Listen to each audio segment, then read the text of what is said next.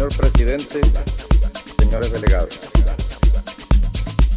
la representación de Cuba ante esta asamblea se complace en cumplir en primer término el agradable deber de saludar la incorporación de tres nuevas naciones al importante número de las que aquí discuten problemas del mundo. Saludamos, pues, en las personas de su presidente y primeros ministros, a los pueblos de Zambia, Malawi y Malta. Y hacemos votos porque estos países se incorporen desde el primer momento al grupo de naciones no alineadas que luchan contra el imperialismo, el colonialismo y el neocolonialismo. Hacemos llegar también de las clases dominantes de países latinoamericanos contra nuestra revolución. En otros, más tristes aún, es producto de los deslumbrantes resplandores de Mamón. Como es de todos conocido, después de la tremenda conmoción llamada crisis del Caribe, los Estados Unidos contrajeron con la Unión Soviética determinados compromisos que culminaron la retirada de cierto tipo de armas, que las continuas agresiones de aquel país, como el ataque mercenario de Playa Girón y las amenazas de invadir nuestra patria, nos obligaron a emplazar en Cuba en acto de legítima e irrenunciable defensa, e irrenunciable defensa, e irrenunciable defensa, e irrenunciable Esa proclama es patria los norteamericanos, además, que las Naciones Unidas inspeccionaran nuestro territorio, a lo que nos negamos enfáticamente, ya que Cuba no reconoce el derecho de los Estados Unidos ni de nadie en el mundo a determinar qué tipo de armas pueda tener dentro de sus fronteras. En este sentido, solo acataríamos acuerdos multilaterales con iguales obligaciones para todas las partes.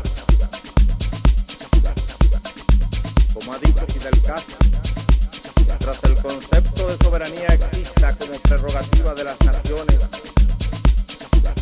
y de los pueblos independientes y como derecho de todos los pueblos, nosotros no aceptaremos la exclusión de nuestro pueblo de ese derecho. Mientras el mundo se rija por esos principios, mientras el mundo se rija por esos conceptos que tengan validez universal, porque son universalmente aceptados y consagrados por los pueblos, nosotros no aceptaremos que se nos prive de ninguno de esos derechos.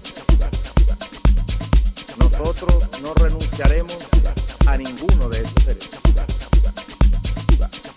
Señor secretario general de las Naciones Unidas, Bután, entendió nuestra razón.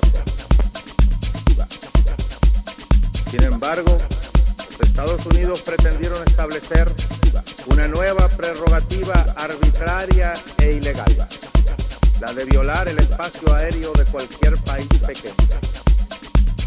Así han estado surcando el aire de nuestra patria aviones U-2 y otros tipos de aparatos espías que con toda impunidad navegan en nuestro espacio aéreo.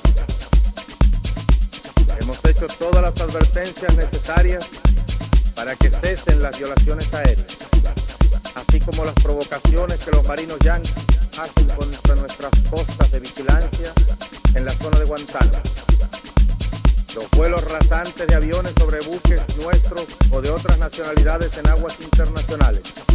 Los ataques piratas a barcos de distintas banderas y las infiltraciones de espías, saboteadores y armas en nuestra isla. Nosotros queremos construir el socialismo. Nos hemos declarado partidarios de los que luchan por la paz. Nos hemos declarado dentro del grupo de países no alineados, a pesar de ser marxistas-leninistas, porque los no alineados como nosotros luchan contra el imperialismo. Queremos paz. Esta disposición nueva de un continente de América está plasmada y resumida en el grito que día a día nuestras masas proclaman como expresión irrefutable de su decisión de lucha, paralizando la mano armada del invasor. Proclama que cuenta con la comprensión y el apoyo de todos los pueblos del mundo y especialmente del campo socialista encabezado por la Unión Soviética. Esa proclama es patria.